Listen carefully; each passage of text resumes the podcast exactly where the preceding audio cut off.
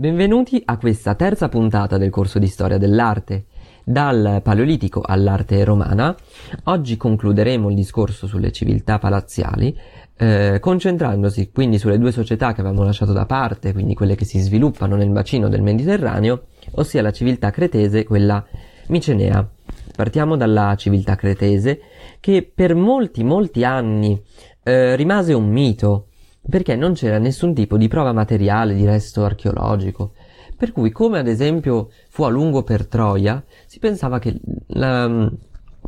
che la civiltà cretese appunto non fosse mai, mai esistita. Qualcuno sosteneva che se anche fosse esistita fosse una civiltà secondaria, eh, ampiamente influenzata e in qualche modo quasi dipendente dalla società micenea. Eh, tra 800 e 900 però avvengono due importantissimi mh, eventi dal punto di vista archeologico. Il primo è la scoperta da parte del, del, dell'archeologo, anche se meglio sarebbe dire dell'umanista, del dotto Schliemann, che, perché non, non, fu un vero e proprio archeologo e come vedremo poi più avanti parlando di Micene, ebbe alcuni screzi con la comunità mh, scientifica proprio per, su, per, il suo non essere un archeologo di professione, non avere gli studi accademici di un archeologo, eh, Schliemann, mh, mm,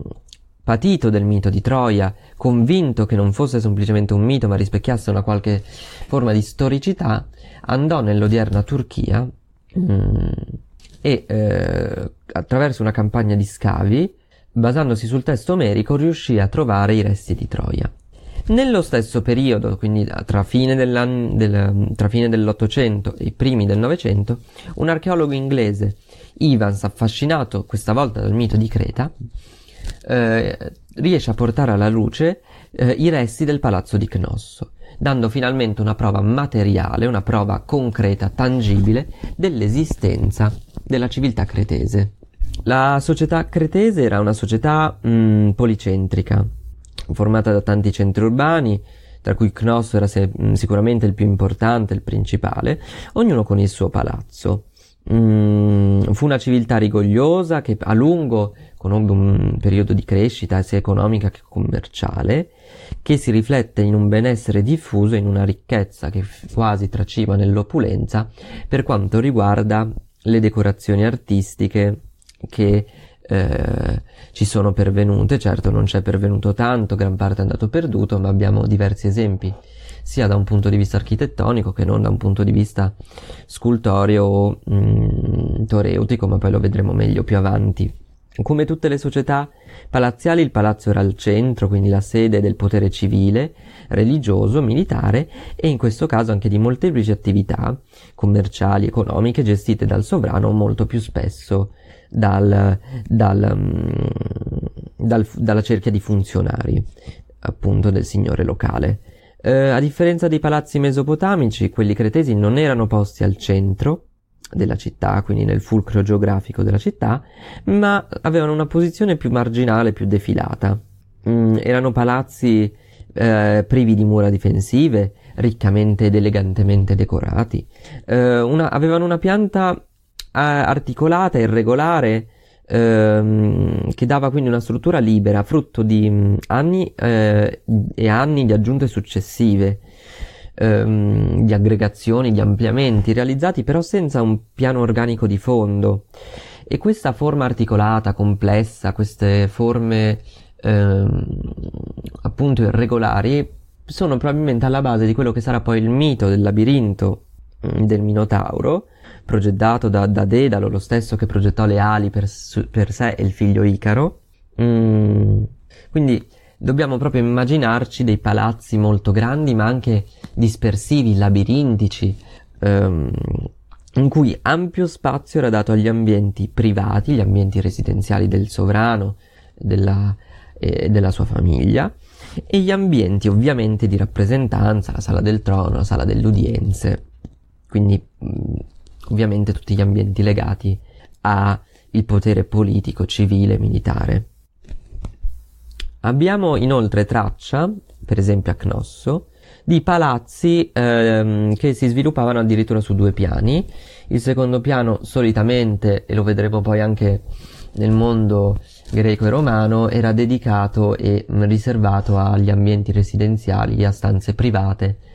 sia per una questione di maggior privacy, sia uh, quindi perché si separava appunto l'ambiente priva- più privato da quello invece che aveva, doveva convivere con gli ambienti civili, militari e con- commerciali, sia per una maggiore difendibilità e una più difficile possibilità di accedervi dall'esterno. Um,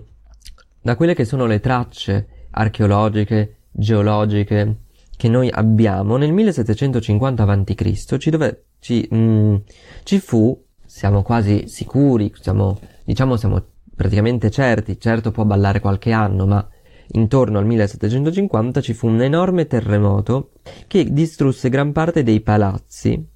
eh, degli edifici di, di Creta, ma proprio perché, come abbiamo detto, era una civiltà molto ricca, molto florida, non ebbe problemi a ricostruirli prontamente. Poco tempo dopo, parliamo di qualche secolo, intorno al 1450 a.C., un'altra devastante scossa di terremoto, seguita alla terribile eruzione del, del vulcano dell'isola di Santorini, quella che secondo il mito avrebbe causato l'inabissamento della città di Atlantide, tanto per essere chiari, eh, portò alla distruzione dei mh, mm, principali centri eh, abitati. Ora è chiaro mh, mm, perché poi, quando poco tempo dopo eh, i principi micenei invasero Creta trovarono gioco facile, cioè si trovarono una civiltà che, per quanto ricca, per quanto influente, per quanto benestante, nel giro di eh, tre secoli aveva subito due devastanti terremoti, aveva dovuto ricostruire già una volta tutti, gran parte dei propri centri urbani, dei propri palazzi, quindi una civiltà che comunque era molto provata, quindi è facile capire come non ebbero i micenei grandi, mh, diciamo, difficoltà a sottomettere Creta. Per quanto riguarda eh, l'ambito più prettamente artistico, fortunatamente eh, il palazzo di Cnosso e in altri centri minori si sono conservate diverse forme di affresco, di decorazione quindi parietale, eh, da cui possiamo evincere un livello stilistico molto alto, una ricchezza, una, un'eleganza eh, e una uh, vivacità molto forte, percepibile ancora adesso, dei colori utilizzati. Eh, uno dei più famosi affreschi eh, che tutti bene o male hanno visto, hanno studiato, è il cosiddetto eh, salto del, eh, del toro. Ehm, siamo sempre nel palazzo di Cnosso, rappresenta un esercizio ginnico, eh, un esercizio non cruento, nel senso che l'obiettivo era di saltare e volteggiare in groppa un toro in corsa, quindi l'atleta correva verso il toro, poi doveva volteggiare eh, appunto appoggiandosi alla sua groppa, diciamo mm, non cruento per il toro, poi l'atleta eh, come potete immaginare correre verso un toro cor- a sua volta in corsa potrebbe non essere proprio la situazione più eh, sicura di questo mondo. Un... Viene rappresentato l'atleta è tendenzialmente con una carnagione più scura, quindi possiamo ipotizzare anche un livello sociale più basso, ricordiamoci che a lungo il colore eh, della pelle, quindi l'abbronzatura era un qualcosa di considerato eh, plebeo, da, da popolo, il, il, sovrano, i nobili non prendevano il sole, non uscivano, l'abbronzatura era segno di lavoro, soprattutto lavoro nei campi, sotto il sole. Possiamo notare fo- un, un'eleganza delle forme, una tendenza all'uso della linea soprattutto curva, quindi molto, tutto è molto curvilineo, la scena su un fondo azzurro è inserita poi eh, in, un, in, una cornice dipinta. Gli affreschi eh, sono tutti in realtà appunto come abbiamo detto caratterizzati da, un grande, da una grande grazia e una grande eleganza delle forme ehm, possiamo rintracciare nella pittura alcuni elementi tipici riconoscibili, quindi delle convenzioni che sono poi tipiche in realtà di tutto il mondo antico. Per esempio, una pelle bruno-rossastra per i, per i maschi e an- bianca più candida ancora per le, per le femmine. Eh, un gambe e volto di profilo, tranne l'occhio che spesso è frontale, quindi anche qui, come abbiamo detto, tipico di tutto il mondo antico, pensiamo a quello che abbiamo detto degli egizi, eh, busto eh, di solito, ma non sempre di fronte. Eh, è una pittura che non si limita alla decorazione parietale, ma abbiamo anche diverse decorazioni dei sarcofagi, del, eh, quindi decorazioni funebri e decorazioni ceramiche, quindi su opere appunto ehm, sia piccole sculture dipinte che fu- invece eh, vasi e altri oggetti in ceramica. Pur non essendoci pervenuto una, una statuaria di grandi dimensioni, abbiamo appunto eh, qualcosa di piccole statuette eh, dipinte, eh, soprattutto in terracotta in bronzo, e possiamo ipotizzare che avessero eh, una funzione religiosa perché i soggetti sono bene o male quasi tutti di mm, diciamo eh, soggetti mitici, ecco, soggetti religiosi. Altre forme di eh, decorazione importante sono la toreutica e la ceramica, mm, eh, con, che nei secoli ottiene forme sempre più complicate, decorazioni sempre più raffinate, quindi anche eh, sotto questo punto di vista la civiltà eh, cretese raggiunge un livello artistico molto molto molto elevato. Passiamo ora alla civiltà micenea, eh, una civiltà che a differenza di, eh, della civiltà mh, mm, cretese era una civiltà meno interessata all'arte, al bello, più una civiltà diciamo pratica, una civiltà guerriera come, come spesso viene definita, ehm, che eh, mh, mm, esprime questo mh, mm, carattere meno volto all'eleganza, alla raffinatezza anche nel, nell'architettura. Eh, pensiamo ai palazzi del sovrano che erano edificati all'interno di cittadelle fortificate. I cretesi, come abbiamo detto, non avevano fortificazioni intorno al proprio palazzo, forse anche per una questione di sicurezza. Non si sentivano minacciati, non si sentivano in pericolo mentre l- i vari centri micenei spesso erano in opposizione tra di loro, quindi c'era questo sentimento di eh, insicurezza che portava anche a creare muri molto, eh, molto spessi, molto grandi, con blocchi di pietra eh, di dimensioni tali per cui il mito dice che mh, mm, queste mura erano state realizzate addirittura dai giganti, quindi immaginiamo la possenza che dovevano avere nel tempo mm, eh, nell'antichità questi, queste cinte murarie. Eh, spesso questi palazzi erano oltretutto posti su un'altura, quindi ulteriormente sottolineare questo scopo difensivo del palazzo, completamente assente nei palazzi precedenti che abbiamo visto. Eh, altre co- caratteristiche ehm, che si legano a questo aspetto sono eh, la presenza di torri d'avvistamento, eh, ingressi segreti, passaggi sotterranei, anche dal punto di vista decorativo erano più austeri ehm, rispetto a quelli eh, cretesi e la pianta la potremmo definire molto più regolare, molto più lineare. Eh, il centro focale del palazzo era la stanza del trono, una, una, spa, una stanza ampia, molto alta, dal soffitto eh, al cui centro troviamo un oculo, un foro, quindi da cui era possibile far uscire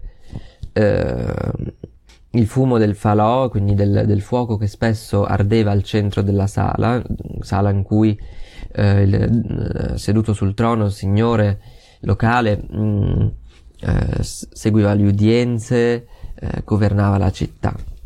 Quindi il centro era prettamente politico e, visto il carattere bellicoso del, del, dei Micenei, prettamente anche militare. Ehm, non c'è rimasto tanto della civiltà micenea, soprattutto per, da un punto di vista artistico. Eh, due, diciamo, eh, elementi architettonici che ci sono pervenuti e che possiamo quindi studiare, sono molto interessanti da citare, sono la Porta dei Leoni, quindi il monumentale accesso principale alla città di Micene, chiamata così perché sopra l'architrave abbiamo due leoni rampanti di cui la testa è molto rovinata ehm, che eh, eh, diciamo quasi si appoggiano, potremmo dire, due leoni inframezzati da una colonna, quindi questo era anche un po' un simbolo no, di, di Micene, una, quello che la persona vedeva appena uno entrava, quindi immaginiamo i leoni come simbolo di forza, di potenza, di, quindi un carattere appunto militaresco, un carattere di potenza che si vede anche proprio nelle espressioni culturali anche. Il secondo ambiente invece, diciamo,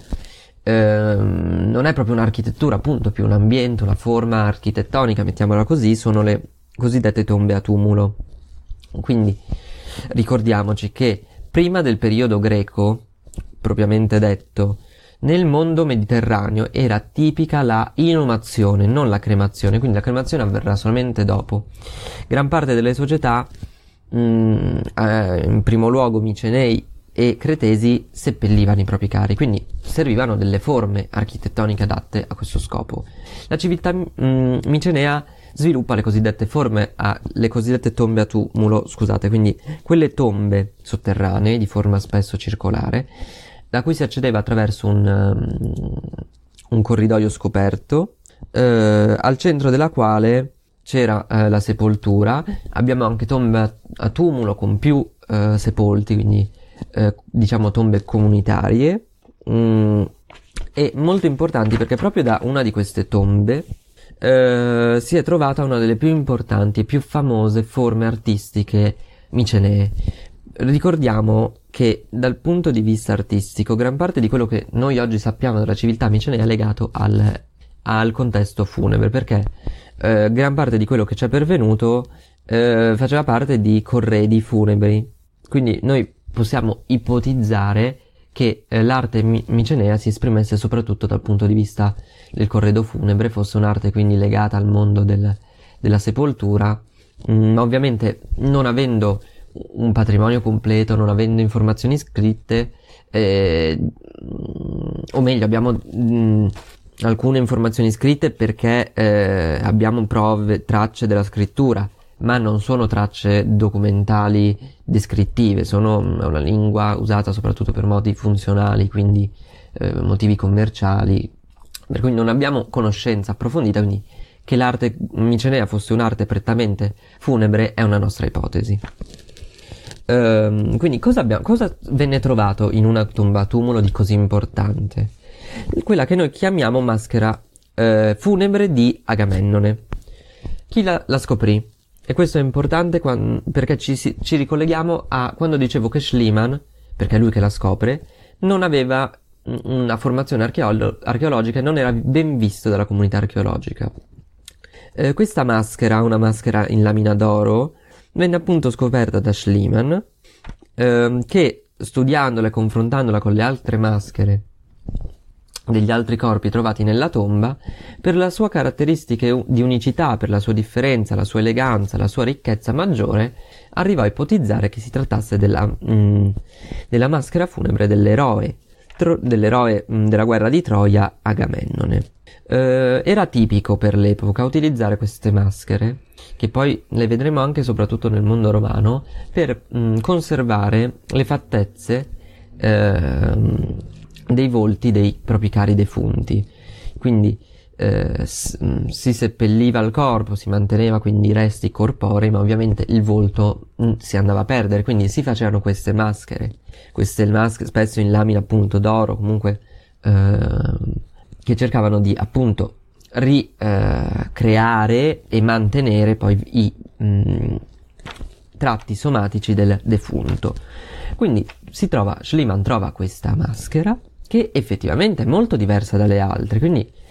il suo ragionamento di dire se questa maschera è così diversa, più ricca, più elegante, più raffinata da, rispetto alle altre, eh, sarà stata mh, mm, realizzata per una persona che era più importante delle altre, quindi qualcuno che aveva un ruolo eh, sociale anche più importante. Quindi chi era se, eh, per Schliemann il più importante esponente del mondo miceneo, eh, Agamennone, quindi per lui era la maschera di Agamennone. Questa teoria venne a lungo sostenuta dal mondo archeologico, si fece un po', diciamo, venne presa come verità. Eh, solo relativamente, solo recentemente, diciamo, relativamente ovviamente, non, non, non pensiamo che è una scoperta di ieri, ecco, ma recentemente si iniziarono ad avere dei dubbi sulla veridicità Schliemann non aveva una formazione archeologica, mh, mm, spesso e volentieri era incline a modificare quello che trovava per sostenere le proprie ipotesi. E a, mm, andando a osservare la maschera, e se lo facciamo, possiamo farlo anche noi, se guardiamo determinati pe- mh, mm, dettagli, per esempio la forma dei baffi, la pettinatura appunto dei baffi, sono vagamente simili a quella che era la moda tedesca dell'epoca. Quindi, secondo alcuni archeolo- archeologi della tesi forse che adesso prevale, è che quella maschera venne trovata da Schliemannsee. Forse era effettivamente po' più ricca, un po' più elegante, un po' più raffinata rispetto alle altre, ma venne lavorata da Schliemann, quindi alterata al fine di provare che quella era la tomba di eh, Agamennone. Ovviamente eh, non, non, non, lo sapremo, eh, non lo sapremo mai con certezza. Eh, certo è che se la vediamo, quei baffi ci sembrano effettivamente eh, molto moderni, ecco, mettiamola così. Poi ovviamente noi non abbiamo una conoscenza della moda e del, dello stile dell'epoca, però certamente è molto molto molto diversa eh, rispetto a tutte le altre, quindi questa ipotesi che non sia originale non è così campata per aria. Avete ascoltato un episodio della storia dell'arte spiegata facile, un podcast di Luca Bellinzona e parte del progetto editoriale del Ramo d'Oro. Ti invito a seguire il podcast per non perdere le prossime puntate e a seguire il progetto del Ramo d'Oro anche su Instagram, dove troverai approfondimenti e contenuti esclusivi. Grazie e al prossimo episodio.